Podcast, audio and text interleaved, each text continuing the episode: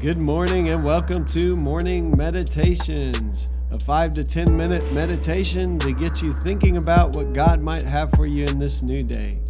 I'm your host, Pastor Nate Cook, so we hope you'll enjoy your meditation for this morning.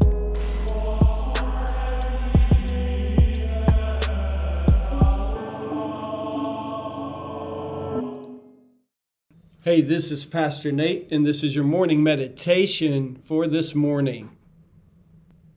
So today we are continuing in our reading of Psalm 23. We are almost through the entire psalm. I'm going to read the psalm again, and uh, we're going to look at just a little bit in verse 5 one more time today. Psalm 23 says, The Lord is my shepherd I lack nothing. He makes me lie down in green pastures. He leads me beside quiet waters. He refreshes my soul. He guides me along the right paths for his name's sake. Even though I walk through the darkest valley, I will fear no evil, for you are with me. Your rod and your staff, they comfort me. You prepare a table before me in the presence of my enemies. You anoint my head with oil. My cup overflows. Surely your goodness and love will follow me all the days of my life, and I will dwell in the house of the Lord forever. So today we're just going to focus on a very small section of this psalm, and that is My cup overflows. We've been talking in the last couple morning meditations about this idea that God welcomes us to his table. And even in the presence of our enemies, we don't have to vindicate ourselves. We don't have to stand up for ourselves. We don't have to prove we're right.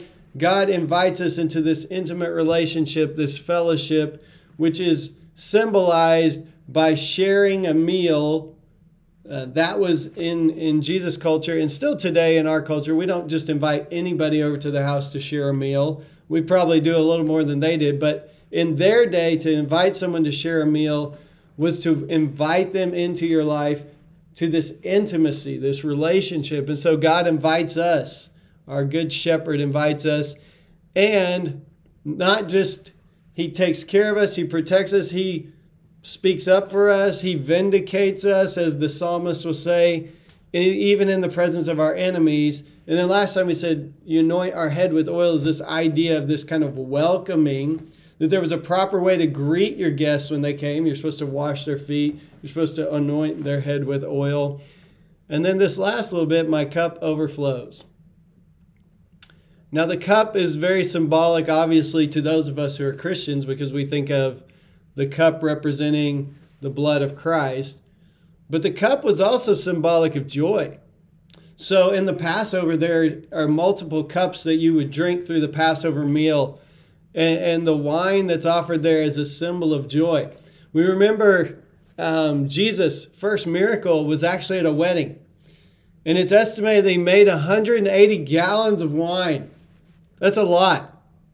And, and he made this wine in the old jars uh, where people, the jars were used for purification and, and washing, ceremonial washing to cleanse people. And so, where this old system of washing kind of the outside of a person's body, right, um, to purify, to cleanse, Jesus was symbolically in those same jars creating 180 gallons of joy in in this wine. And it wasn't just the cheap stuff they the people at the banquet said or at the wedding said. It was the good stuff. It was better than anything they had experienced and so there's a lot more going on than jesus just you know um, providing wine for this wedding there's this whole idea of this overflowing amount of joy that christ is bringing and here we see in the Old Testament um, my cup overflows. I'm just going to be honest. Uh, sometimes when I talk to Christians, I don't know that I see that joy all the time. I know we all go through tough stuff and we all we all go through dark times and we all go through rough places. But there is this characteristic of walking with God where joy bubbles up even under the surface in the most difficult times.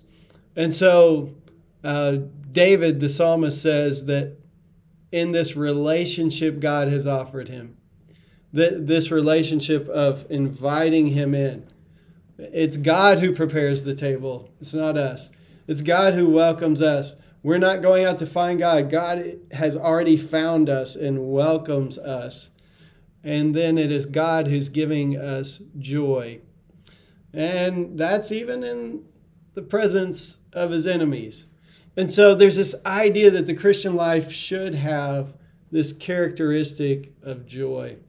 Uh, and joy is not happiness. Joy is this underlying current that says, even so, I know it will be okay because God is with me. Just a few verses up. Um, I will fear no evil, even in the valley of the shadow of death, even in the worst, the most dark place I can think of, because you are with me. So, this is a characteristic of the Christian life. Uh, I, I just this week I was praying for God to give me joy. Uh, there's some times where even this pastor doesn't feel the joy of the Lord, right? Um, there, there is a prayer in the Psalms to restore to me the joy of my salvation. Uh, another Psalm of David, in fact. So there are times I know where we all don't necessarily feel that joy or sense that joy, and we can even pray that God would give us joy in those moments. But the psalmist here says, because I know God's going to provide for me, because I know God's going to protect me, because I know God's going to lead me in the right paths, because I know God's even going to correct me and pull me back when I go the wrong way, because I know God is going to invite me into this relationship uh, and provide this table before me, even in the presence of my enemies, then my cup overflows. It's not just a little bit, it overflows this joy in our lives. And so, Jesus, as he makes this wine for this wedding, also is symbolically saying, Oh, this new, this new thing I'm bringing. And this is his first miracle. This new thing I'm bringing is unlike anything you've ever seen. It's not like the old system um, where, where it kind of maybe cleaned up the outside of you. It is going to be something that comes within you and springs up to eternal life, as he will tell the woman at the well, uh, not too far down the road in John's gospel. So um, I hope today that you will sense the joy of the Lord in your life. I know you might be going through some tough stuff, but realize that because God is your provider, because God is your protector, because God will lead you in the right way, because God will be with you even in the valley of the shadow of death, you don't have to fear evil, anything really, uh, because God is with you, that there can be joy and it can even be overflowing. Hey, that's just a thought for this morning, and I hope you have a great day. Well, thanks again for joining us for this morning meditation. Hey, do us a favor rate us on iTunes or even leave some feedback about our podcast so that other listeners can know how much you enjoy your morning meditations. Hey, have a great day.